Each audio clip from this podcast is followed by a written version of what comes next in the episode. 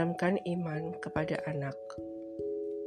Diambil dari sebuah buku yang ditulis oleh Dr. Amani Ar-Ramade, penerbit Istanbul. Di bagian satu, kita akan menjumpai mengenai mencintai Allah.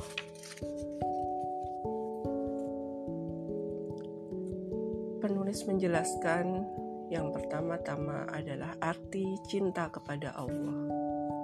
Cinta kepada Allah terjadi ketika seorang mencintai Allah lebih dari cintanya kepada diri sendiri, kedua orang tua, dan segala miliknya. Anak merupakan pondasi yang paling mendasar bagi terbentuknya sebuah bangunan masyarakat. Apabila kita meletakkan dalam pondasi yang benar, bangunannya secara utuh akan bisa lurus, kendati bangunan tersebut besar dan mencakar langit. Dapat pula diibaratkan bahwa anak merupakan bibit tumbuhnya suatu pohon generasi yang besar, yang darinya akan tumbuh cabang-cabang dan ranting-ranting. Jika selama ini kita sangat memperhatikan kesehatan fisiknya, kita pun semestinya juga memberikan perhatian lebih kepada kelurusan cara berpikir dan cara pandangnya.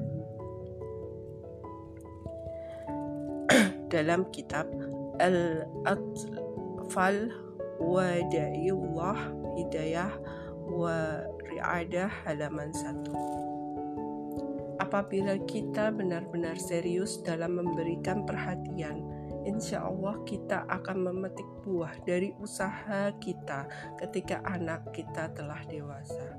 Di saat dia benar-benar mencintai Robnya, ikhlas dan beramal karenanya. Namun, jika kita tidak melaksanakannya, anak akan menjadi orang yang susah diatur, sebagaimana banyak orang yang ada di sekitar kita. Wallahu a'lam.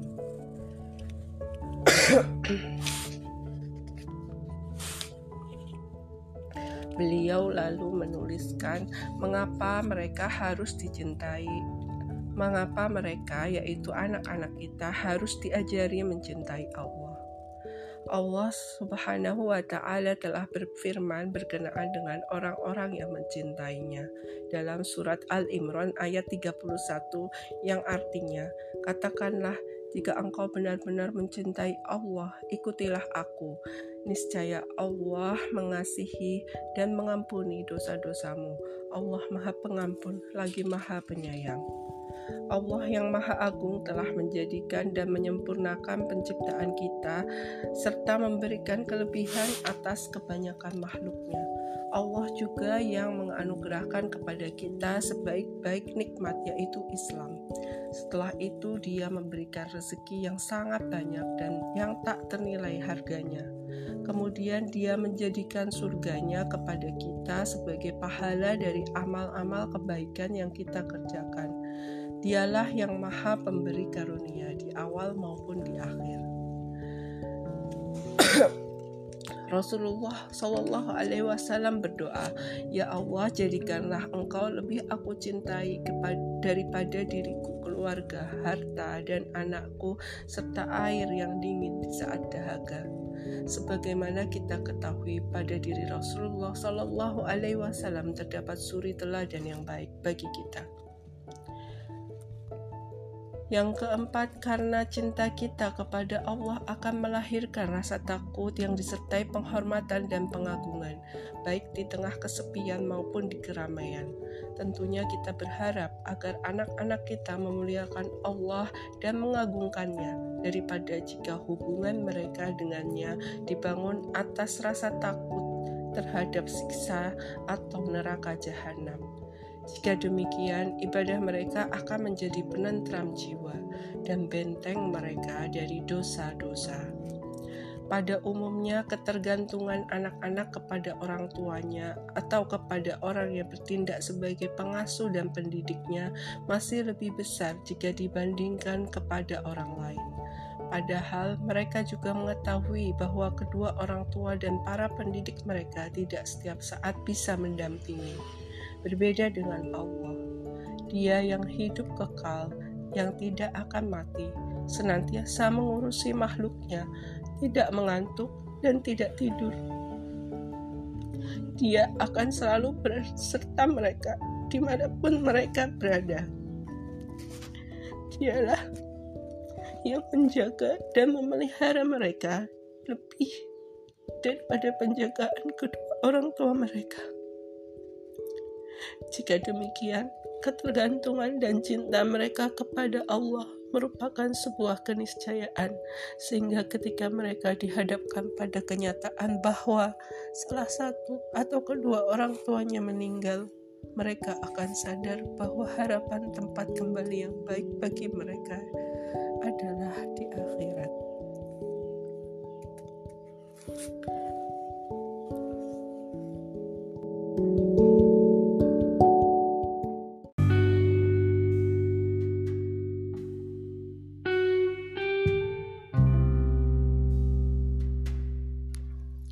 Masih melanjutkan membaca buku menanamkan iman pada anak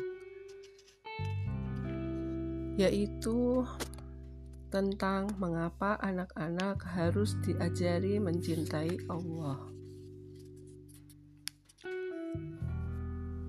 Jika anak-anak telah mencintai Allah dan mengetahui bahwa Al-Quran adalah firman-Nya, maka mereka akan mencintai Al-Quran.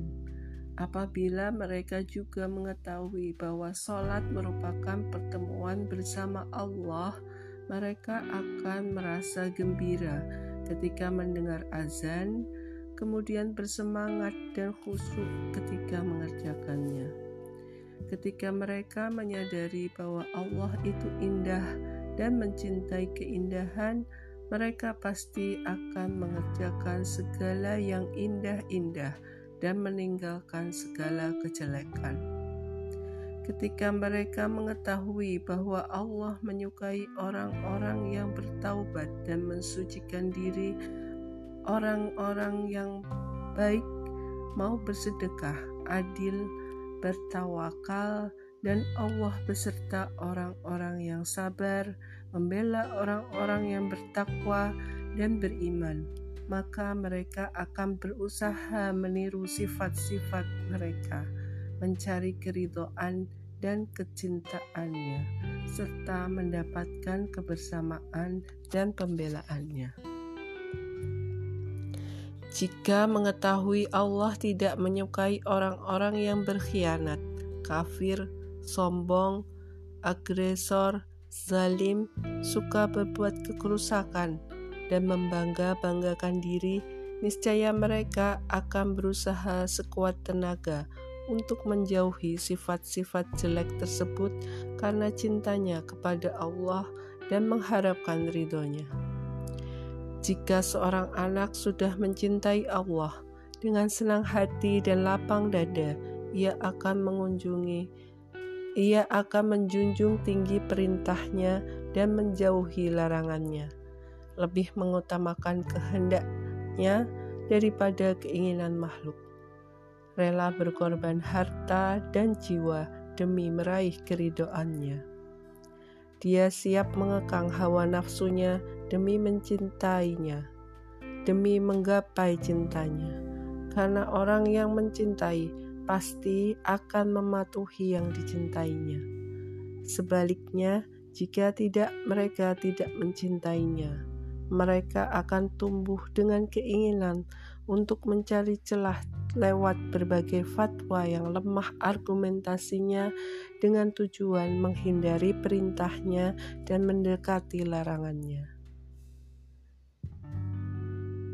Dalam rujukan Syekh Rotib An-Nablusi Mahabatullah Asluddin. Mencintai Allah berarti merasakan keberadaannya selalu bersama kita, kapan dan di mana pun kita berada. Kesadaran ini akan membuahkan ketentraman, ketenangan, dan keteguhan, serta jauh dari kegelisahan dan kesedihan. Dengan demikian, terhindarlah jiwa dan badan kita dari segala bentuk penyakitnya. Bahkan, yang terpenting dari itu adalah terhindarnya kita dari segala macam kemaksiatan dan dosa. Alangkah indahnya ungkapan berikut ini. Barang siapa yang selalu merasakan kebersamaan Allah, maka siapakah yang mampu memberi mudarat kepadanya? Namun, barang siapa yang disengsarakan oleh Allah, maka siapakah yang sanggup menolongnya? Menurut pengamatan penulis, fakta-fakta berikut yang berkembang di tengah-tengah kaum muslimin merupakan sumber persoalan yang perlu diatasi. Salah satu caranya adalah dengan mendidik semenjak kecil untuk mencintai Allah. Fakta-fakta tersebut adalah Orang-orang yang memisahkan antara agama dan dunia atau sekuler menganggap tempat agama hanya di masjid atau di atas sajadah.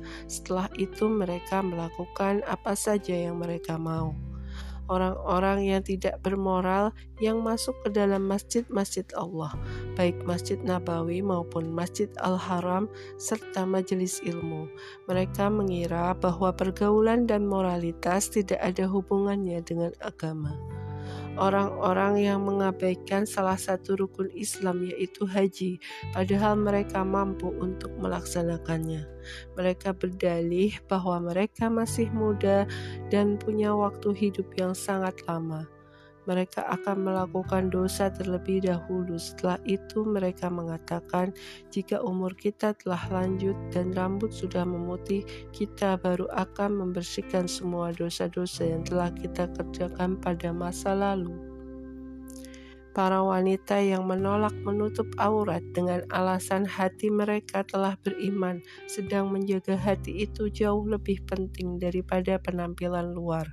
Mereka telah lalai atau terperdaya bahwa menutup aurat adalah perintah dan kewajiban dari Allah, seperti wajibnya sholat. Begitu juga para bapak, ibu, dan suami yang menentang bahkan melarang keras anak-anak perempuan dan istri-istri mereka untuk memakai hijab.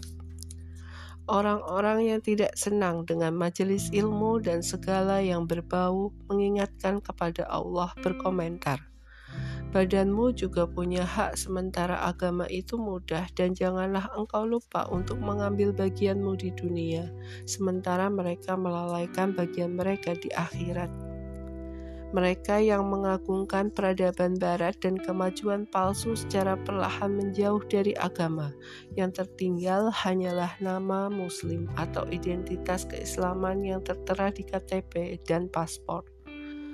Di antara mereka ada yang terperdaya dengan fenomena ini sampai-sampai hal itu menggiring mereka murtad dari agamanya sehingga namanya pun berubah menjadi Mimeo atau Michael setelah sebelumnya bernama Muhammad. Na'udzubillah. Sesuatu yang paling berharga yang dimiliki manusia setelah keimanannya kepada Allah adalah harga diri sebagai Muslim bukan harta, hasil jeripayah, ataupun kedudukannya. Seseorang yang banyak berbuat dosa, batinnya akan merasa tersiksa sebelum orang lain mengingatkannya, karena dia menyadari bahwa dirinya telah kehilangan kewibawaan karena melakukan perbuatan tercela. Hanya orang-orang terhormat yang memiliki harga dirilah yang pantas untuk menempati tempat tinggal yang tinggi dan mulia. Inilah keadaan Yusuf alaihi salam ketika pembesar Mesir merasakan bahwa Yusuf akan memberikan manfaat kepadanya di suatu saat nanti, bahwa dia akan menjadi pemimpin di negerinya atau menjadi anak angkatnya. Ketika membawa Yusuf, dia berkata kepada istrinya dengan memberi kabar gembira berikanlah kepadanya tempat dan layanan yang baik. Maksudnya hormatilah kedudukannya dan tempatkanlah dia layaknya orang yang terhormat. Dia tidak mewasiatkan dengan yang lain. Bisa jadi dia berkesimpulan bahwa kemuliaan akan melahirkan seorang yang alim dan sanggup untuk mengambil keputusan yang tepat sesuai dengan dasar-dasar dan kaidah-kaidah berpikir yang bijak, di samping kelihayannya untuk menerapkannya. Karenanya, jika kita menginginkan anak-anak memiliki kemuliaan dan merasakan buahnya, alangkah baiknya bagi kita untuk menanamkan kemuliaan tersebut dari celah-celah rasa cinta mereka terhadap kemuliaan. Allah sendiri telah memuliakan nenek moyang mereka, Adam alaihi salam, dengan memerintahkan para malaikat untuk bersujud kepadanya. Allah berfirman, "Sesungguhnya Kami telah memuliakan keturunan Adam."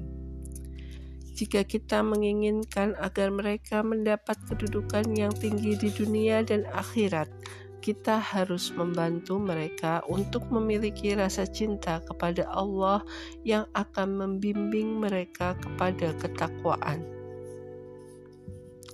Sehingga mereka menjadi seperti orang-orang yang telah difirmankannya dalam Quran Surat Al-Hujurat ayat 13. Sesungguhnya Orang yang paling mulia di sisi Allah adalah orang-orang yang paling bertakwa di antara kamu.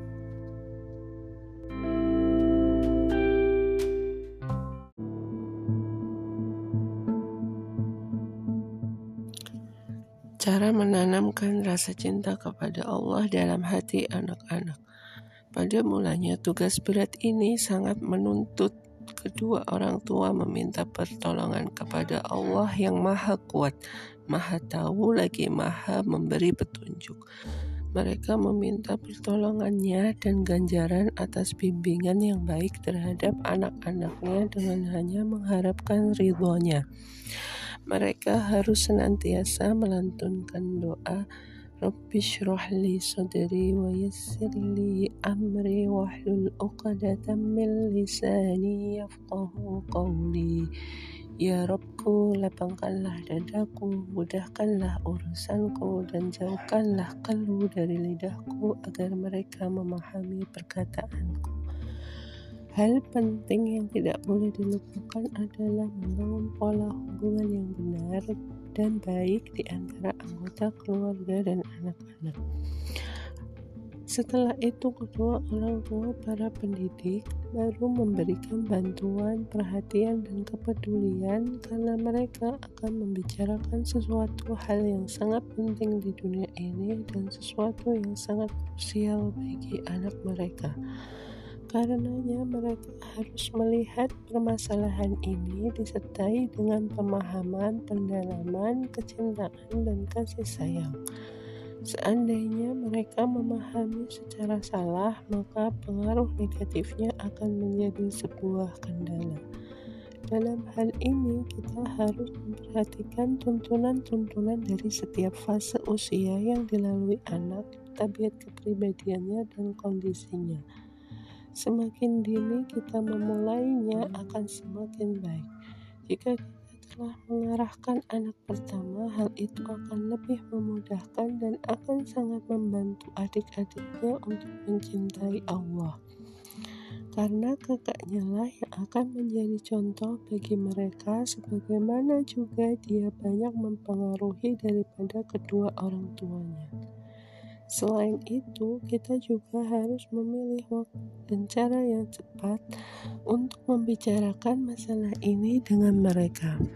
Berikut ini fase tahapan mengenai bagaimana mengajari mereka mencintai Allah. Fase pranikah Benih yang baik jika ditanam di tanah gesang akan tumbuh kurus, kering, dan mati sebelum memberikan buahnya. Karena itu, Islam menjadikan memilih pasangan yang baik adalah salah satu hak anak terhadap kedua orang tuanya. Allah berfirman, wanita yang baik-baik adalah untuk laki-laki yang baik dan laki-laki yang baik untuk wanita yang baik pula. Rasulullah juga bersabda, Pilihlah untuk tempat air manimu, sesungguhnya tabiat orang tua itu menurun kepada anaknya. Di dalam yang hadis lain, Rasulullah juga bersabda, wanita itu dinikahi karena empat perkara, hartanya, kecantikannya, keturunannya, agamanya. Maka utamakanlah yang punya agama supaya kamu beruntung. Direwayatkan dari Ja'far Shadiq bahwa dia berkata, Nabi berdiri berkhutbah lalu bersabda, Hai sekalian manusia, jauhilah qadra uttuman, rumput hijau yang tumbuh di tempat yang kotor. Dia ditanya, Wahai Rasulullah, apakah itu khadra uttuman? Beliau menjawab, wanita cantik yang hidup di lingkungan yang buruk. Silsilah Al-Hadis At-Ta'ifah nomor 14 Rasulullah Shallallahu Alaihi Wasallam juga menegaskan bahwa calon suami hendaklah seorang yang disukai akhlak dan agamanya. Beliau bersabda, apabila kamu didatangi oleh orang yang kamu sukai akhlak dan agamanya, maka kawinkanlah dia dengan anak perempuanmu. Sahih Ibnu Majah nomor 1967. Rasulullah Shallallahu Alaihi Wasallam melanjutkan dengan mewanti-wanti untuk tidak menolak lamaran orang yang baik akhlak dan agamanya. Beliau bersabda, sesungguhnya jika kamu Sungguh jika kamu tidak melakukan itu, niscaya akan terjadi fitnah besar di dunia ini. Dalam hadis lain, beliau bersabda, siapa yang menikahkan anak perempuannya dengan orang yang fasik, sungguh telah memutuskan hubungan silaturahimnya. Silsilah Al-Hadis Al-Ta'ifah nomor 14 Apabila kita bingung memilih karena banyaknya pelamar, maka Islam memberi solusi bagi mereka dengan sholat istikharah. Setelah menentukan calon suami atau istri, kita berdoa supaya Allah menganugerahkan kita keturunan yang baik sebagai yang telah dilakukan oleh Nabi Zakaria alaihi salam dalam munajatnya. Rabbi habli min ladunka dzurriyyatan thayyibatan innaka sami'ud du'a. Ya Rabbku, bila aku dari sisi engkau seorang anak yang baik, sesungguhnya engkau adalah Maha pendengar doa. Quran Surat Al-Imran ayat 38 Begitu juga doa orang-orang yang saleh. Rabbana hablana min aswajina wa dhurriyyatina qurrata a'yuni waj'alna min muttaqina imama. Ya Rabb kami, berilah kepada kami dari istri-istri dan anak cucu kami anak-anak yang menyenangkan hati dan jadikanlah kami ikutan bagi orang-orang yang saleh. Quran Surat Al-Furqan ayat 74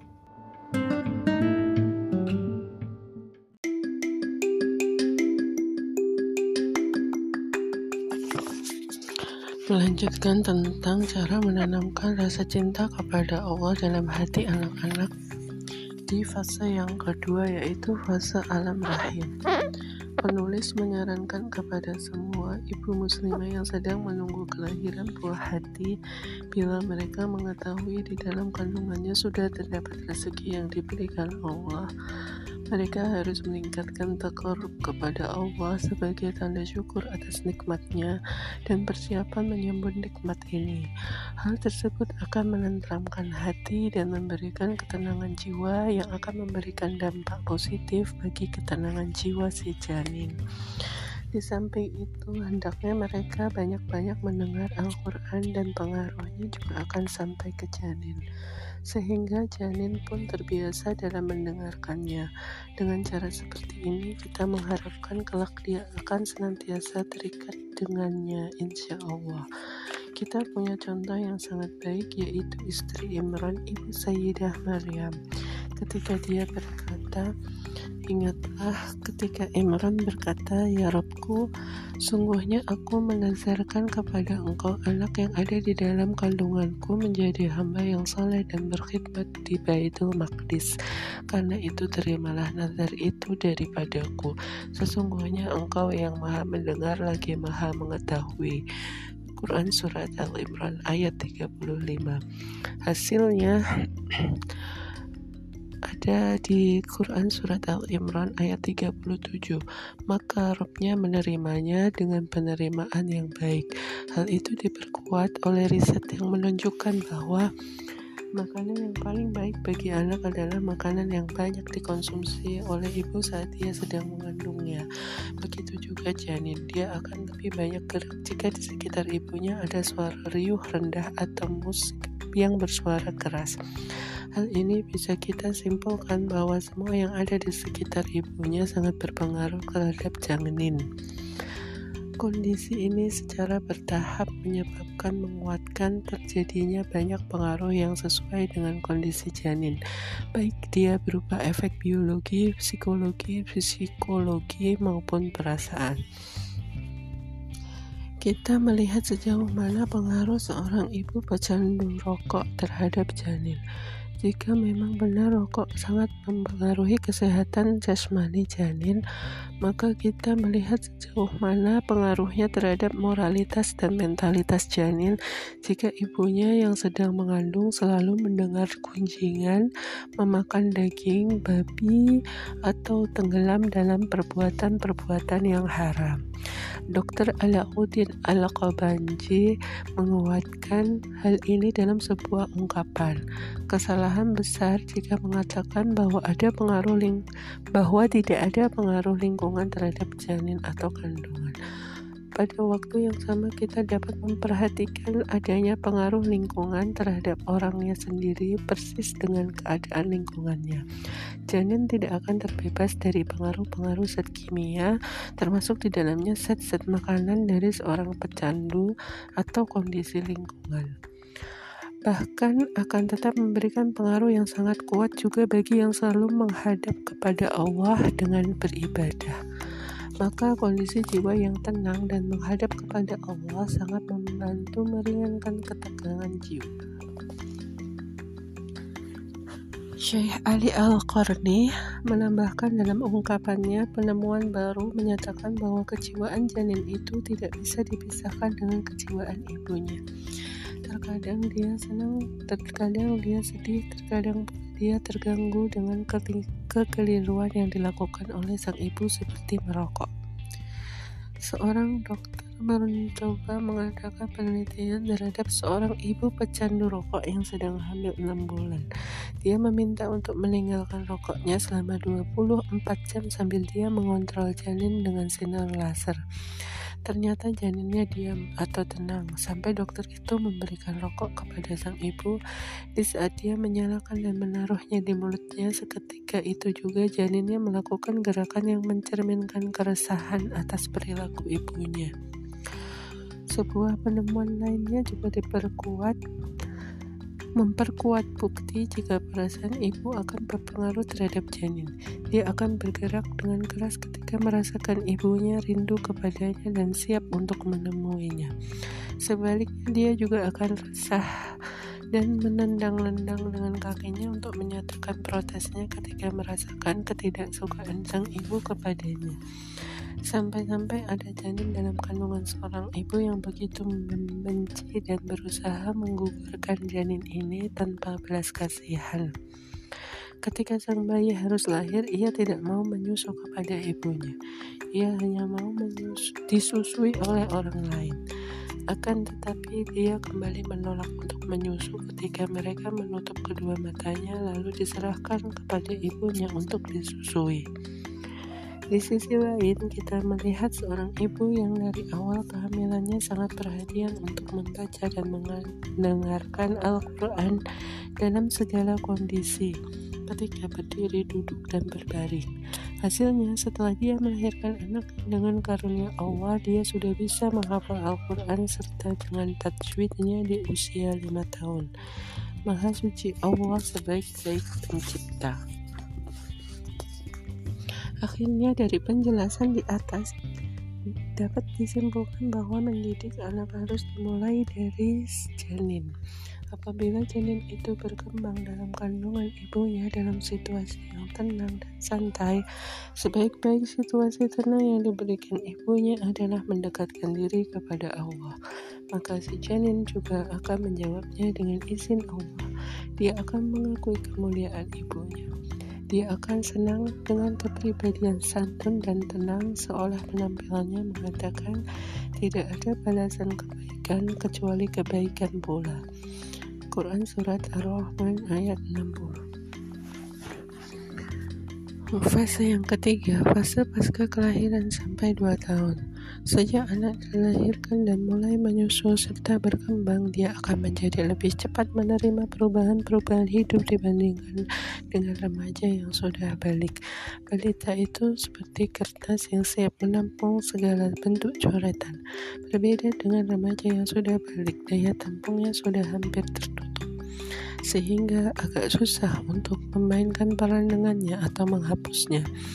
Karena itu kita mesti meruqyah sejalan membacakan doa-doa dengan ruqyah syar'i yang diambil dari Al-Quran dan As-Sunnah memperdengarkannya dengan Al-Quran lewat para syekh yang suaranya merdu dan bacaannya bagus memperbanyak istighfar, tasbih, tahmid, tahlil saat kita sedang menggendongnya sehingga malaikat menaunginya dengan sayapnya dan si anak menjadi terbiasa mendengar kalimat-kalimat indah.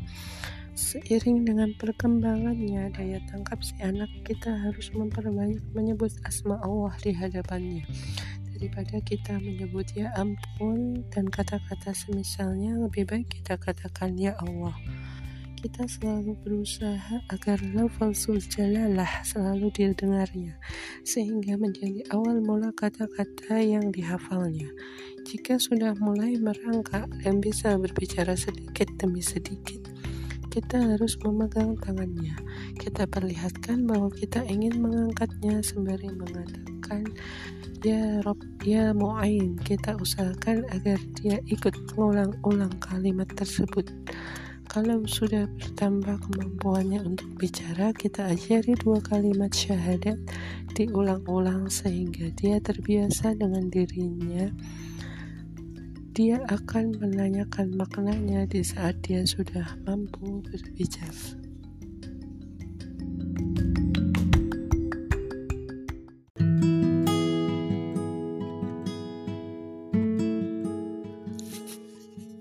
Bismillah kembali melanjutkan mengenai cara rasa cinta kepada Allah dalam hati anak-anak kita masuk ke fase yang keempat yaitu fase usia 2 tahun sampai 3 tahun. Pada usia ini otak anak sudah mampu menampung memori maka kita arahkan untuk menghafal sebagian surat-surat pendek seperti Al-Fatihah, Al-Asr, Al-Kawthar, dan seterusnya. Hal tersebut disesuaikan dengan kemampuannya dalam menghafal. Ajari dia dengan sebagian nasyid-nasyid seperti Allah Tuhan segala makhluk yang telah memberikan kita rizki. Dan siapa yang mengajari seekor burung untuk membuat sarangnya di atas pohon, Allah lah yang mengajarinya dengan petunjuk. Dia telah memperindahnya. Begitu juga dengan nasyid Allah Tuhanku, Muhammad Nabiku, Islam agamaku, Al-Quran kitabku, Nabi adalah tauladanku. Puasa adalah bentengku, sedekah adalah obatku, wudhu adalah kesucianku, sholat adalah ketentraman jiwaku, ikhlas adalah niatku, benar adalah akhlakku, surga adalah cita-citaku, dan ridha Allah adalah tujuanku. Lirik-lirik tersebut berasal dari lagu Arab. Mungkin terasa asing bagi kita, tapi kini banyak teman-teman Islam berbahasa Indonesia yang dikhususkan bagi anak-anak yang bisa kita ajarkan.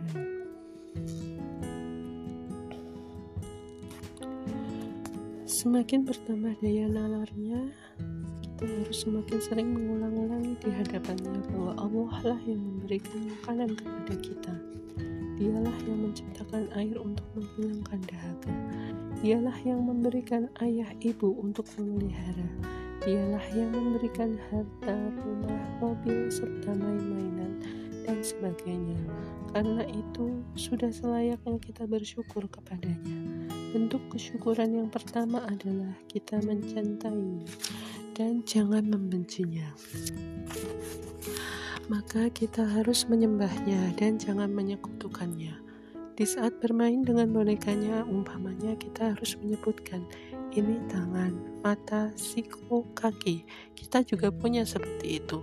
tetapi boneka ini terbuat dari kain atau plastik. Adapun yang Allah berikan kepada kita adalah sesuatu yang sebenarnya yang memberikan manfaat dan membantu kita dalam hidup ini. Kalau duduk bersamanya untuk makan, bacalah bismillah dengan suara yang bisa didengarnya. Kalau sudah selesai, bacalah alhamdulillah. Dan seterusnya seperti kita minum, berbaring, bangun dari tidur dengan cara seperti ini, kita harapkan anak terbiasa dengan sendirinya tanpa harus kita suruh. kita beritahukan bahwa gelar anak-anak di sisi Allah adalah kekasih-kekasih Allah. Mereka adalah para kekasihnya yang dititipkan kepada orang tua untuk memilih nama yang baik, mengajarkannya urusan agama, dunia, dan mendidiknya untuk bersopan santun. Dialah yang telah menyuruh kepada dialah Allah yang telah menyuruh kedua orang tuanya bersikap kasih sayang dan lemah lembut kepada mereka serta bersikap adil terhadap semua saudara-saudaranya dalam segala hal. Diambil dari kitab Kaifa Nurabbiul Muslim Waladahu Marhala At-Tufulah dari makalah yang dipublikasikan di situs At-Turah.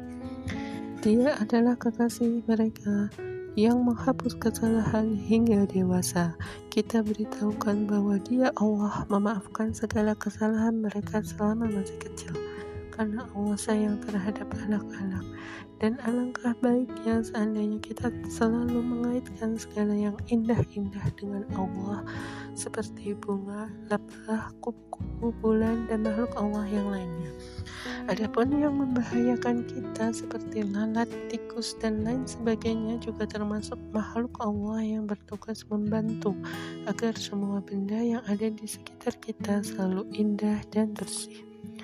Sebagaimana kita selalu menisbatkan segala keindahan kepada Allah, maka Allah juga menyukai kemurahan, kelemah lembutan, keadilan, keindahan, kebersihan, dan lain sebagainya. Sebagaimana kita senantiasa memasukkan ke dalam benaknya tentang keberadaan Allah meski tidak tampak di dunia. Banyak sekali benda-benda yang bisa kita rasakan, kita lihat pengaruhnya, mengambil manfaatnya tanpa bisa kita lihat seperti udara, aliran listrik, wangi-wangian, dan sebagainya. Siapa yang ingin melihat Allah, dia harus banyak mentaatinya agar diberi rizki untuk melihatnya dalam surga dianjurkannya dianjurkan untuk menempelkan gambar Masjid Nabawi dan Masjidil Haram pada dinding rumah agar matanya terbiasa melihatnya dan mendorongnya untuk menanyakannya. Di saat itu kita jawab dengan hal yang menggugah kerinduan mereka kepadanya seperti Ka'bah adalah rumah Allah. Di atasnya ada Baitul Ma'mur, tempat para malaikat tawaf mengelilinginya. Allah Maha Mulia, Dia selalu memuliakan tamu-tamu yang menziarahi rumahnya dengan berbagai macam keindahan seperti mainan, kue-kue, dan lain sebagainya yang disukai anak dengan memperhatikan apabila kita membawa mereka ke sana maka kita mesti berusaha membuat kenangan indah dan menyenangkannya dengan ziarah itu. Kita belikan baginya hadiah dan barang-barang yang dia senangi sehingga dia selalu mencintai Masjidil Haram dan kemudian Allah. Fase selanjutnya yaitu usia 3 sampai 6 tahun. Pada usia ini kemampuan anak menerima pengetahuan, mengambil pelajaran dan mencontohnya mencapai puncaknya. Al-Huquq al-Usriyah Sebagaimana pula dia senang mendengarkan kisah-kisah karena kita mesti mempergunakan fase ini untuk mengarang dan menceritakan kisah-kisah yang mengarahkannya pada perilaku mulia yang sangat kita inginkan darinya. Cara ini sangat besar pengaruhnya. Seandainya kisah-kisah tersebut bercerita tentang seorang tokoh yang memiliki nama tertentu, jika anaknya adalah laki-laki, maka yang dijadikan tokoh di dalamnya anaknya laki-laki. Demikian pula sebaliknya. Alur kisahnya yang berbeda bercerita tentang kondisi yang berbeda-beda pula. Semua itu diarahkan dalam rangka mengenalkan anak kepada Allah bahwa Allah Maha Pengasih, Maha Penyayang, Maha Mencintai, Maha Memberi Karunia, Maha Mulia, Maha Pemaaf, Maha Pengampun, Maha Berterima Kasih, Maha Penerima Taubat, Maha Menguasai. Sebagaimana tujuan penyampaian cerita ini yakni untuk menanamkan berbagai macam perilaku mulia melalui contoh-contoh cerita yang disajikan secara bergantian dengan metode satu hari satu cerita. Untuk memberikan kesempatan kepada anak supaya merenunginya. Sehingga anak selalu mengidolakan kepribadian sang pahlawan setiap hari selalu menunggu kelanjutan kisah yang membuatnya penasaran. Pelajaran-pelajaran dari kisah-kisah tersebut akan tertanam dalam jiwa anak dengan sendirinya. Jika seorang ibu tidak mampu mengarang cerita, kita bisa dibantu dengan kisah-kisah yang sudah beredar. Di antaranya kisah serial Faluna dan cerita anak-anak terbitan Safir, buku cerita karangan Abdul Tawab Yusuf, dan kisah serial Akhlaqiyat min Hikayat yang diterbitkan oleh Maktabal El Misriyah di Kairo atau serial-serial cerita-cerita baik lainnya disesuaikan dengan yang ada di negara kita. Serial kisah di atas merupakan kisah yang sangat bermanfaat dan dikelola oleh pusat seni untuk anak-anak. Kisah tersebut menceritakan hikayat-hikayat yang bisa menanamkan nilai-nilai agama jiwa anak-anak. Selain itu, ada juga kisah-kisah bergambar tentang nabi-nabi yang banyak ditemukan, dan kisah-kisah lainnya yang bisa kita temukan. Bismillah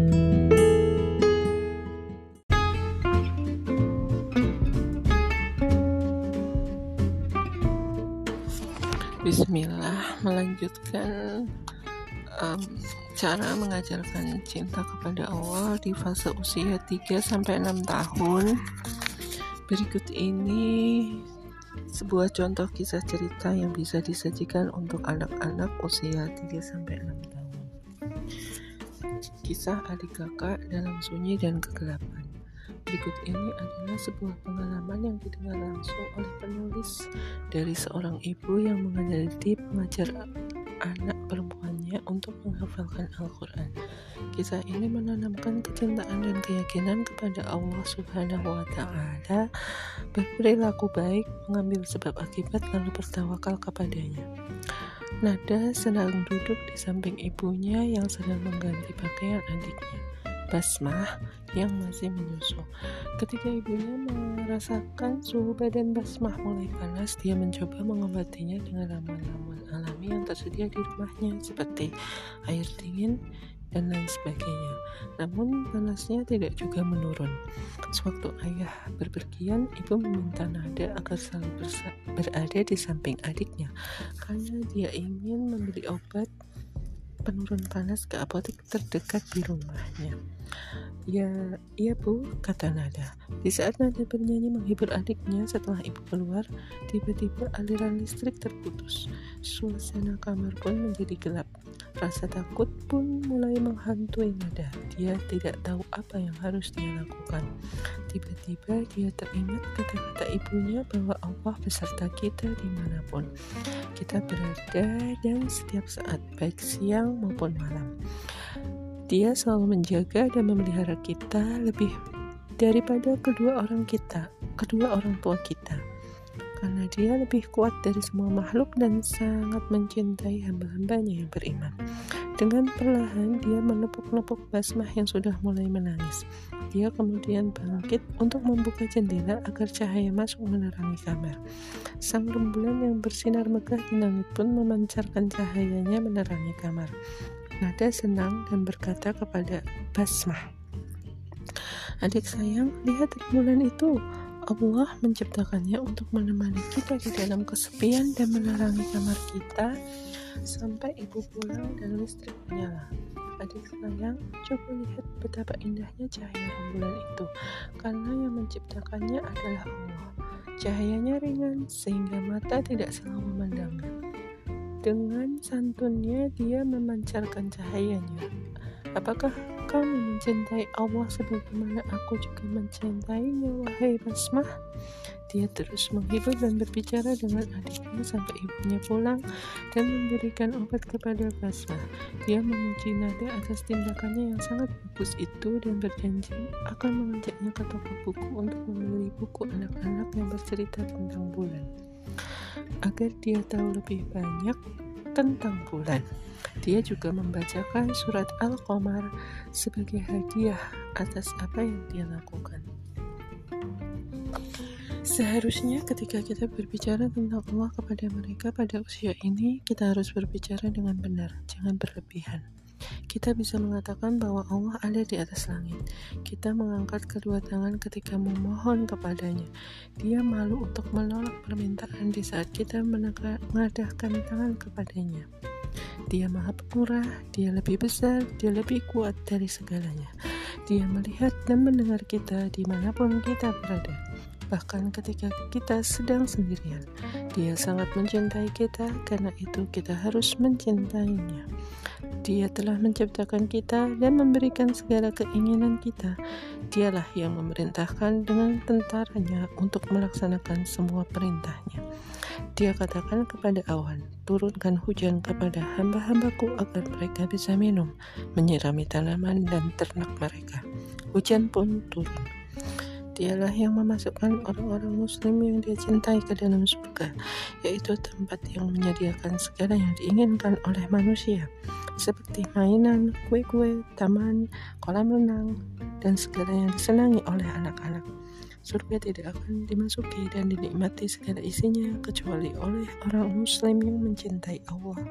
Sholat, puasa, bersedekah, jujur terhadap orang lain, mematuhi kedua orang tua, menghormati yang lebih tua bersungguh-sungguh dalam belajar dan tidak menyakiti perasaan saudara-saudara atau teman-temannya.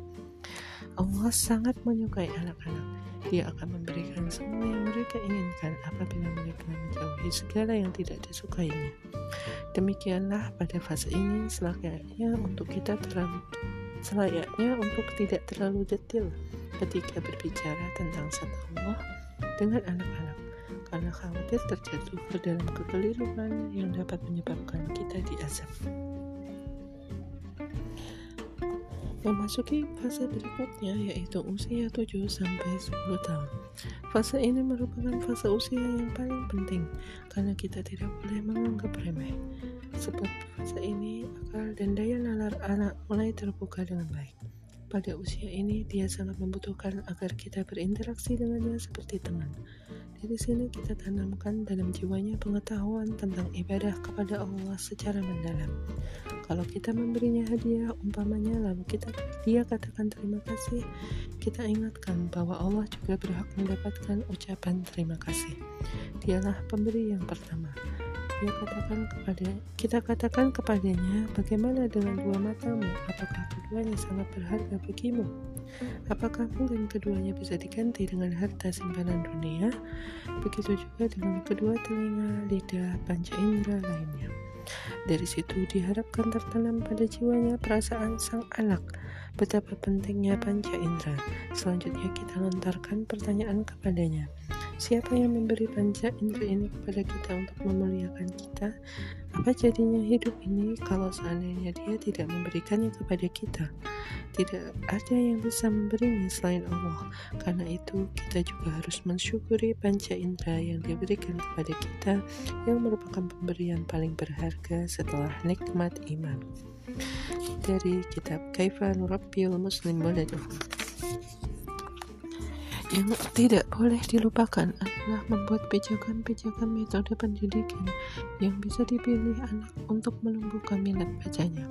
Juga memberikan hadiah berupa cerita, ensiklopedia ringan, buku bermanfaat, dan majalah menarik sebagai ganti dari kue-kue. Namun sebelum kita memberikan apa yang ia baca, terlebih dahulu kita teliti dengan baik. Kita harus menghindari majalah majalah yang bercerita tentang budaya yang tidak sesuai dengan budaya Islam dan memindahkan adat kebiasaan mereka kepada kita yang pada akhirnya dapat memberi pengaruh negatif kepada anak-anak kita.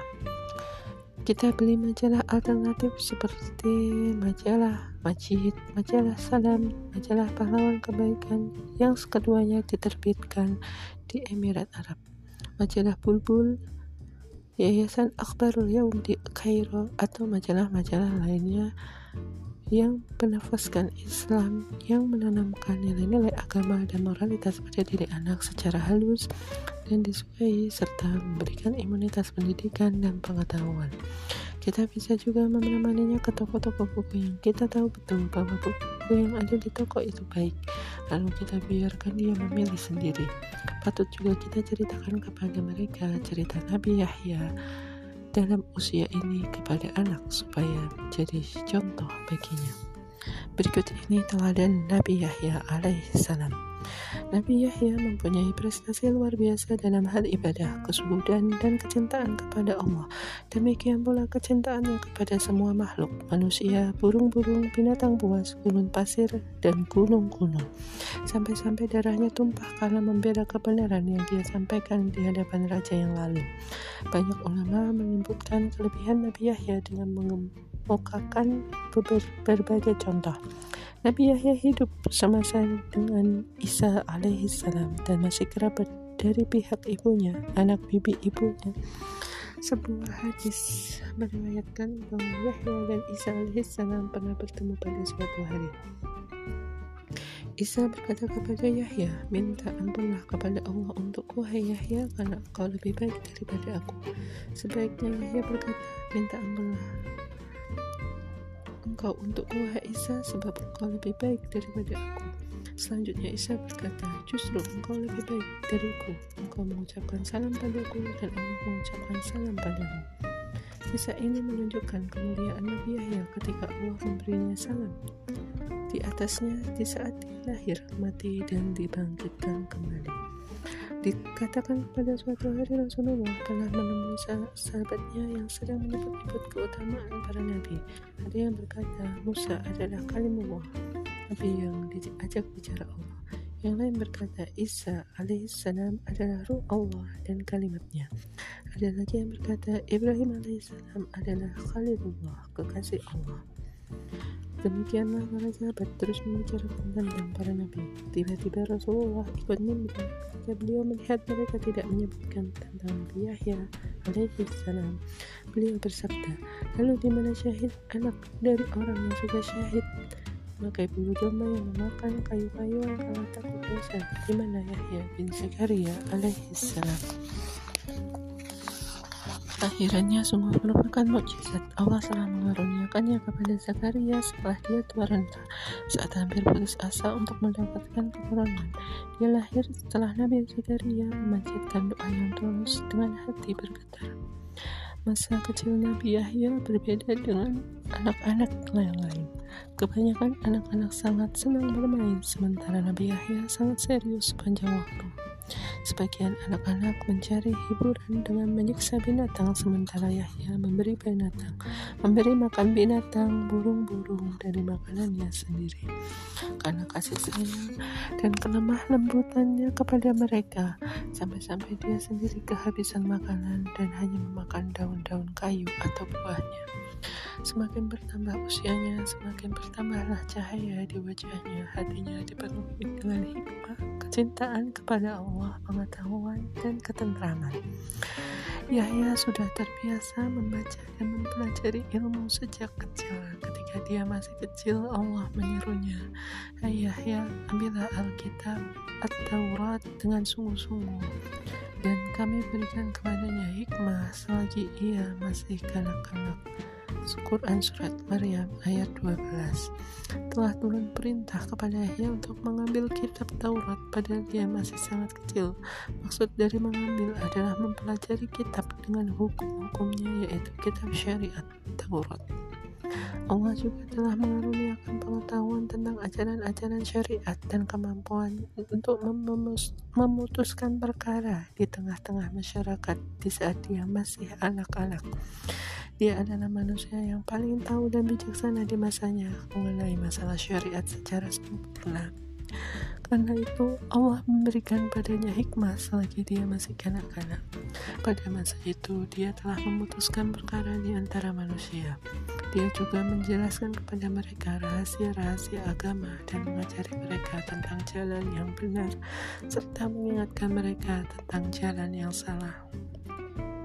Semakin besar Yahya, semakin bertambah ilmu, kasih sayang, dan cinta kasihnya kepada kedua orang tua manusia, dan semua makhluk, burung-burung dan pemohonan, hingga rahmat dan kasih sayangnya menyebar ke penjuru dunia. Dia mengajak manusia untuk bertaubat dari segala dosa-dosanya dan dia memohonkan kepada Allah bagi mereka. Tidak ada seorang pun yang tidak menyukainya atau yang ingin mencelakakannya. Dia sangat disukai karena kasih sayang, kecerdasan, ketakwaan, ilmu, dan kemuliaannya. Semuanya membuat Yahya semakin bertambah dalam beribadah. Apabila Yahya sedang berdiri di tengah-tengah manusia untuk menyeru kepada Allah, dia membuat mereka menangis karena kecintaan dan kekhusyuannya. Dia bisa mempengaruhi perasaan mereka dengan nasihat-nasihat yang baik. Pagi pun menjelang. Yahya keluar ke masjid yang sudah dibanjiri manusia. Lalu Yahya bin Zakaria berdiri dan memulai ceramahnya. Seraya berkata, sesungguhnya Allah telah memerintahkanku untuk mengamalkan beberapa perintahnya dan aku menyuruh kalian untuk mengerjakannya juga hendaklah kalian menyembah Allah yang Esa tanpa ada sekutu. Barang siapa yang menyekutukan Allah dan menyembah selainnya, maka dia seperti hamba atau budak yang diberi tuannya lalu pergi bekerja dan memberikan gaji kerjanya kepada tuan yang lain. Siapa di antara kamu yang senang melihat bahwa hamba budaknya berbuat seperti itu? Aku juga memerintahkan kepada kalian untuk mendirikan sholat karena Allah memerintahkan kepada hambanya yang sedang sholat sel karena Allah memperhatikan kepada hambanya yang sedang sholat selama tidak berpaling dari sholatnya. Oleh karena itu, berlaku khusyuklah apabila kalian sedang sholat. Aku juga menyuruh kalian untuk berpuasa, karena yang demikian itu laksana seorang laki-laki yang mempunyai bungkusan minyak kesturi yang harum sekali baunya. Yang apabila setiap laki-laki ini berjalan semerbaklah bau harum dari minyaknya. Aku juga memerintahkan kalian untuk banyak berpikir kepada Allah, karena yang demikian itu laksana seorang laki-laki yang sudah diincar oleh musuhnya, lalu dia cepat-cepat membangun bentengnya dan menguncinya, sedangkan benteng yang paling paling kokoh adalah zikrullah dan tidak ada keselamatan tanpa benteng ini. Sementara kepada anak-anak perempuan, kita ceritakan kisah Maryam dan bagaimana dia bisa menjadi wanita ahli ibadah. Juga bagaimana dia bisa sukses dalam menghadapi cobaan yang sangat berat, serta bagaimana Allah menyelamatkannya.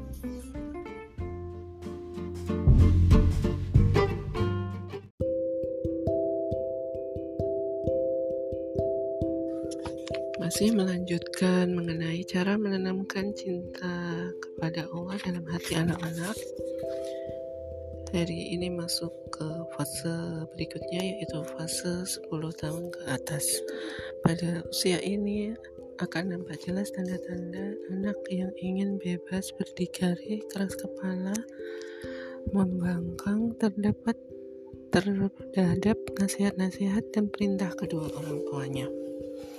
Pada fase ini, anak menganggap kedua orang tuanya adalah seperti bos yang mengikat kebebasannya. Pada usia ini, dia ingin bebas dari segala yang menurutnya telah membelenggunya.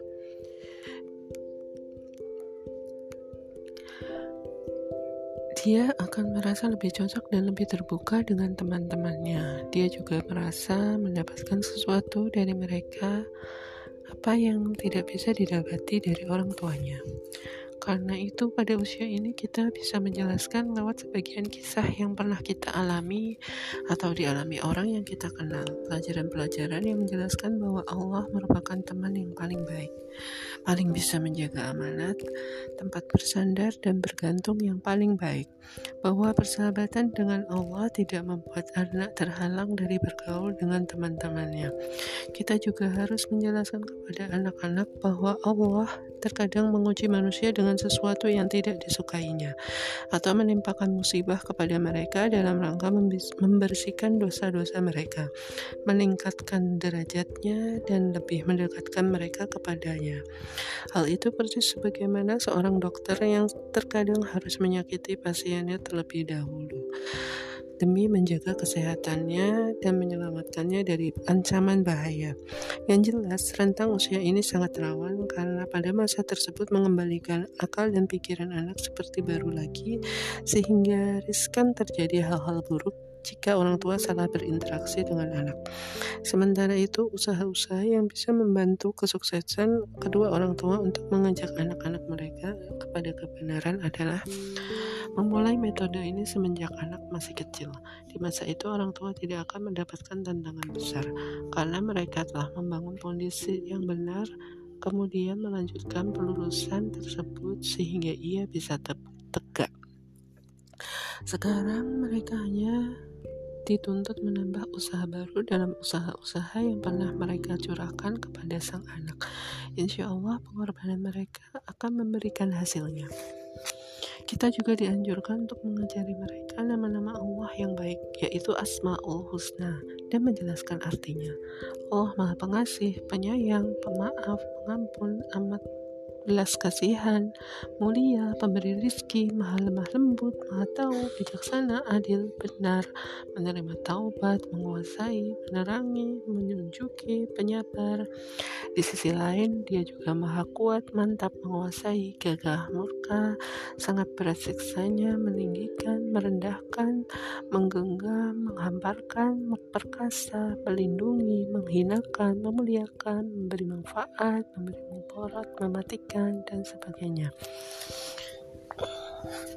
kita tidak cukup hanya sekadar menjelaskan kepada mereka nama-nama Allah yang akan membangkitkan rasa cinta kasih dalam jiwa mereka terhadap Sang Pencipta saja. Namun kita juga sangat perlu menjelaskan nama-nama Allah yang Maha perkasa demi membangun perasaan mereka bahwa Allah Maha Kuasa untuk melindungi mereka pada saat yang dibutuhkan. Dialah tempat kembali mereka karena dia pelindung yang maha kuat lagi perkasa. Hal yang tak kalah pentingnya bagi anak kita pada usia ini adalah berdialog secara santai namun terarah, bukan dengan pola. Dengarkan dan jawab.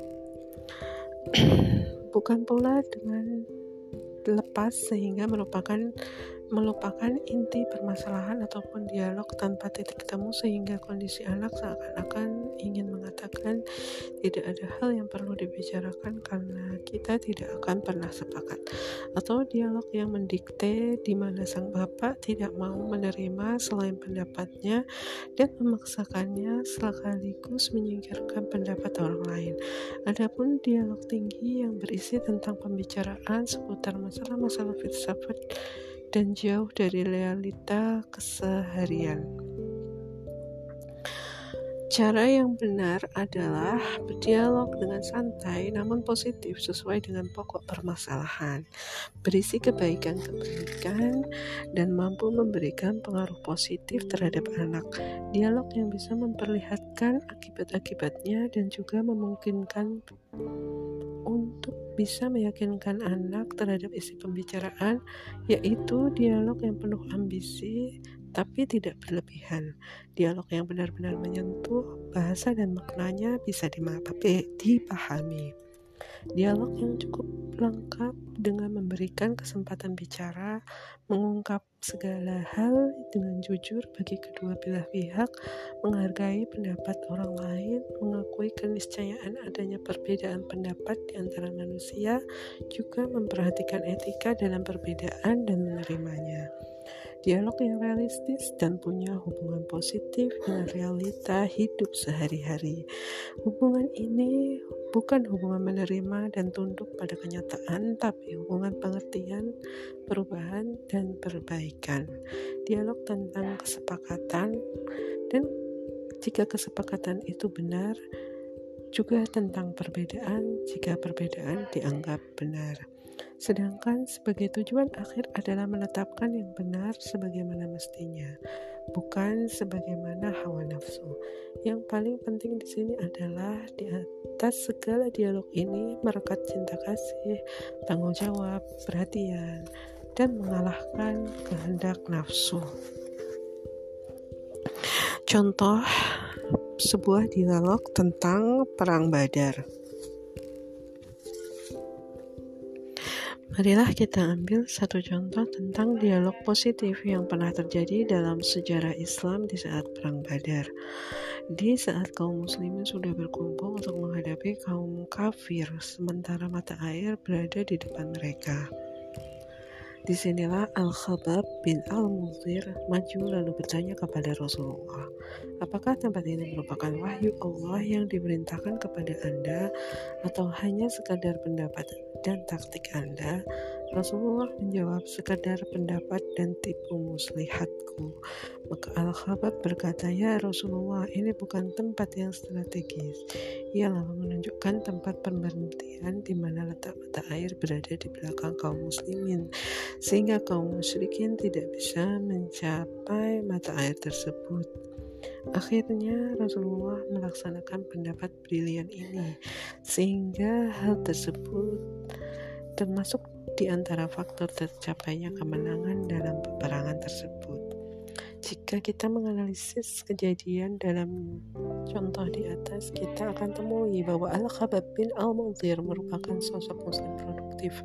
Kendati ia berasal dari kalangan muslim biasa, serta di depannya banyak kendala yang hendak membungkam suaranya dan menutup pendapatnya. Dia hanya seorang prajurit biasa yang berperang di bawah pimpinan Rasulullah SAW yang langsung mendapat wahyu dari langit.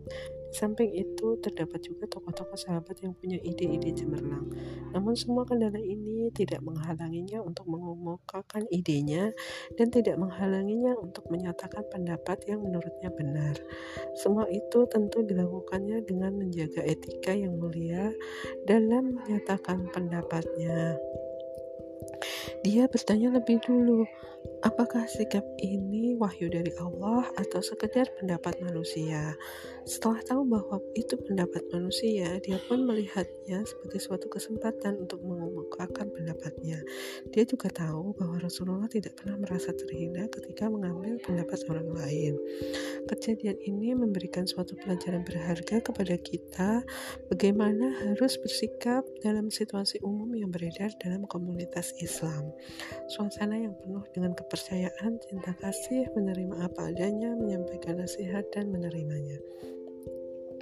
Kalau undang-undang demokrasi modern sekarang memberikan peluang kebebasan bagi masyarakat untuk mengungkapkan pendapatnya jika menginginkannya, sesungguhnya Islam jauh lebih baik dari itu. Islam memberikan hak penyampaian pendapat kepada setiap orang, meski dia hanya seorang prajurit biasa yang berada di bawah pimpinan Rasulullah SAW. Hal tersebut merupakan penerapan kesetaraan dalam kebebasan pendapat dari kitab Kaifan Rabbil Muslim waladahu Alhalah al-Murhaqah di sela-sela dialog santai dengan mereka, kita bisa menjelaskan bahwa orang yang bertaubat adalah kekasih Allah. Setiap hari seluruh makhluk Allah yang ada di dunia ini meminta izin kepadanya untuk menghancurkan Bani Adam yang menikmati karunia Allah tapi tidak mau bersyukur kepadanya bahkan menjadi selainnya menjadikan selain Allah sebagai sembahan. Namun Allah selalu berfirman kepada mereka, biarkanlah mereka. Sesungguhnya mereka adalah hamba-hambaku. Seandainya kalian yang menciptakan mereka, niscaya kalian juga akan mengasihi mereka.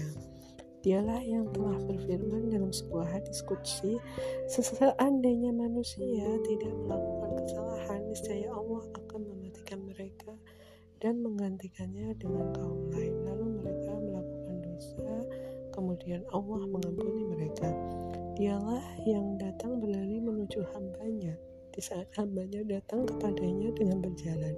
Dialah Allah yang mengampuni, menutupi kesalahan seorang hamba, menjaga dan memberi rezeki kepada mereka, sekalipun mereka terus-menerus melakukan maksiat. Dia akan membiarkan mereka dahulu sampai mereka bertobat. Dialah yang telah menetapkan kasih sayang atas dirinya. Dialah yang telah menamakan dirinya dengan sang pengha pengasih, sebaik-baik pengampun, sebaik-baik pemberi rezeki, sebaik-baik penolong. Dialah yang berfirman dalam Al-Quran Al-Karim. Sesungguhnya Allah mengampuni seluruh dosa. Pada masa ini, kita juga bisa menceritakan kepada mereka bagaimana Allah menolong wali-walinya dari para nabi dan orang-orang saleh diambil dari pendapat Dr. Muhammad Al-Mahdi, psikiater dari Universitas Al-Mansurah, dalam wawancara singkat dari makalah yang dipublikasikan di situs Aman Jordan. Kita juga diperbolehkan mengisahkan contoh-contoh dari para sahabat Nabi dan orang-orang saleh yang mencintai Allah. Lalu Allah pun mencintai mereka dan membantu urusan mereka. Hal itu kita lakukan dengan kisah-kisah mereka yang kita dapatkan dari buku-buku sejarah yang terkenal, bisa juga dengan mengutip dari setengah terakhir kata ceramah dai terkenal. Tapi seyogianya kita selalu memperhatikan kondisi kejiwaan dan keimanannya ketika membicarakan hal ini. Kalau melihatnya mengharapkan turunnya Allah, rahmat Allah, kita beri motivasi Sebaliknya, kalau kita melihat dia membutuhkan sesuatu untuk menghentikannya, kita takuti dengan siksa Allah. Lalu, kapan dan bagaimana kita berbicara dengan mereka? Guna menambah pengaruh dalam jiwa mereka, kita harus mencontoh Rasulullah yang setelah sukses mendidik sahabat-sahabatnya.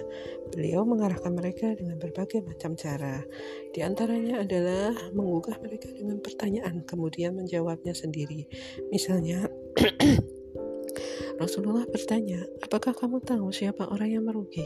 Meman Kemudian juga dengan memancing perhatian mereka dengan pertanyaan yang memakai kata maukah sebagai pembukaan seperti dalam hadis Rasulullah Maukah kamu kuceritakan tentang sebaik-baik manusia? Atau maukah kamu kuberitahu tentang penghuni surga?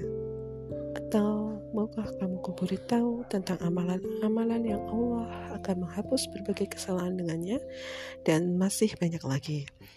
Cara yang berikutnya dapat menyampaikan berbagai kisah sebagaimana Rasulullah telah menceritakan tentang kisah seorang laki-laki yang memberi minum seekor anjing dengan sepatunya hingga dia masuk surga karenanya atau kisah tentang seorang perempuan yang masuk neraka karena mengurung kucing. Ketika sedang bertamasya dengannya atau naik kendaraan di tengah perjalanan menuju tempat tertentu seperti yang diceritakan Ibnu Abbas pada suatu hari aku berada di belakang Rasulullah lalu beliau berkata Nah, sungguh aku ingin mengajarimu beberapa kalimat. Jagalah Allah, niscaya Dia akan menjagamu. Sahih At-Tirmizi nomor 2516. Dalam hadis Abu Zar bahwasanya Rasulullah menunggang keledai dan dia menyuruh aku naik di belakangnya lalu berkata, "Wahai Abu Zar, apa pendapatmu jika manusia dilanda kelaparan sementara engkau tidak sanggup untuk bangkit di tempat tidurmu ke masjid?" apa yang engkau lakukan kemudian Abu Zar kemudian Abu Zar mengatakan Allah dan Rasulnya yang paling tahu. Maka dia berkata jauhkanlah dirimu dari meminta-minta kepada manusia.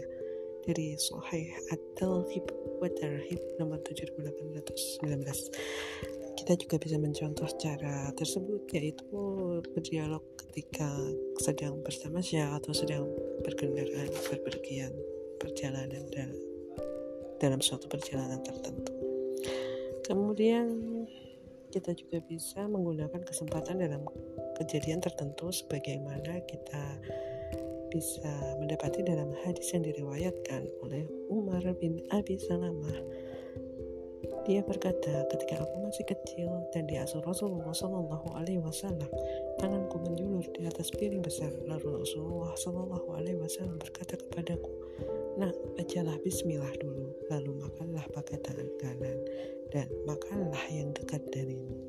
Dari Sahih Ibnu Majah nomor 3267. Lalu kita juga bisa menceritakan berita sebagaimana yang terdapat dalam Sunan Tirmizi dari Abu Hurairah bahwa Rasulullah SAW bersabda, Jibril mendatangiku lalu berkata, Ya Muhammad, apabila kamu berwudu maka siramlah. Do'if At-Tirmizi nomor 50. Lalu kita juga bisa melakukan dengan cara yaitu selalu memberitahunya bahwa kita mencintainya. Sebagaimana sabda Rasulullah kepada Muaz bin Jabal demi Allah ya Muaz sungguh aku mencintaimu. Sahih Abu Dawud nomor 1522 juga sabda beliau kepada Sa'ad bin Abi Waqqas demi bapak ibuku sebagai tebusannya panahlah wahai saat. Sahih At-Tirmizi nomor 3755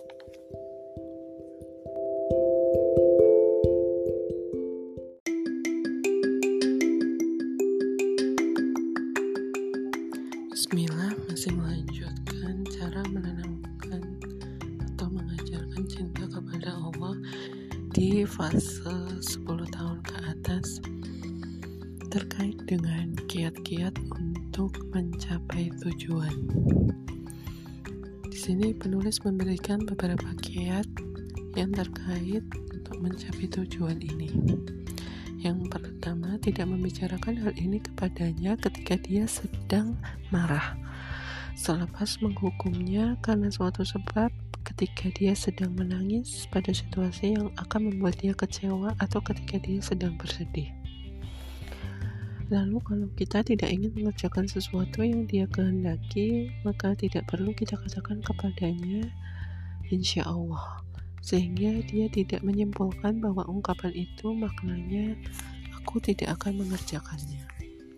Justru akan lebih baik kita katakan kepadanya, kita lihat nanti, saya pikirkan dulu, lihat kondisi dan sebagainya.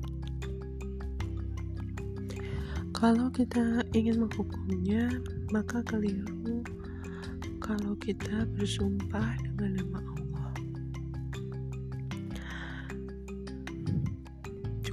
katakan kamu akan lihat nanti bagaimana hukumannya dan lain sebagainya sehingga nama Allah tidak terikat dengan hukuman di dalam hatinya tidak perlu kita ungkapkan berulang-ulang di depannya setiap dia bersalah misalnya Allah akan memasukkan kamu ke neraka jahanam kalau kamu kerjakan hal itu lagi jangan sampai dia menyangkut pautkan Allah dengan jahanam sejak kecil kalau kita terlanjur memukulnya atau hampir menghukumnya karena sebab tertentu, lalu dia mengucapkan ungkapan meminta tolong kepada Allah, kita harus meninggalkan hal itu secepatnya dan kita tahan kemarahan sebisa mungkin.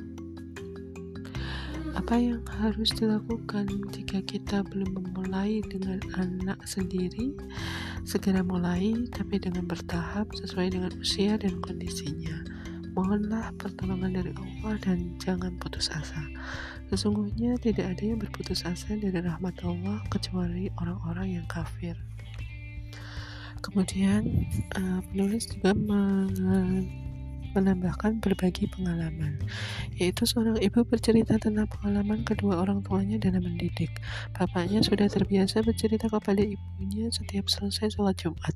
Inilah yang disampaikan oleh khatib kepada kami di hari ini di masjid. Lalu dia pun menceritakan banyak kisah yang kemudian menyimpulkan nasihat-nasihat dan pelajaran-pelajaran dari cerita-cerita tersebut dengan berpura-pura tidak menghiraukan anak-anaknya yang telah duduk di sekelilingnya anak-anak itu betul-betul hanyut untuk mendengarkan cerita.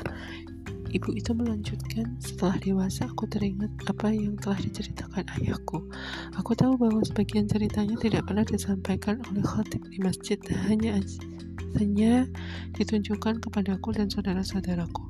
Yang mengherankan secara tidak langsung kami terpengaruh dengan cerita tersebut dan kami sangat menghormati serta mencintai Rob kami. Kami takut dengan sesuatu yang hukumnya haram karena itu akan membuat Allah marah. Kini saya pun mengikuti metode yang sama untuk anak-anak saya. Ibu yang lain bercerita tentang anak perempuannya yang paling bungsu. Kakak-kakaknya selalu mengganggu setiap saat dia selalu mengajak anak perempuannya yang masih berusia 3 tahun itu untuk menemaninya mendengar kajian-kajian di masjid supaya terhindar dari gangguan saudara-saudaranya.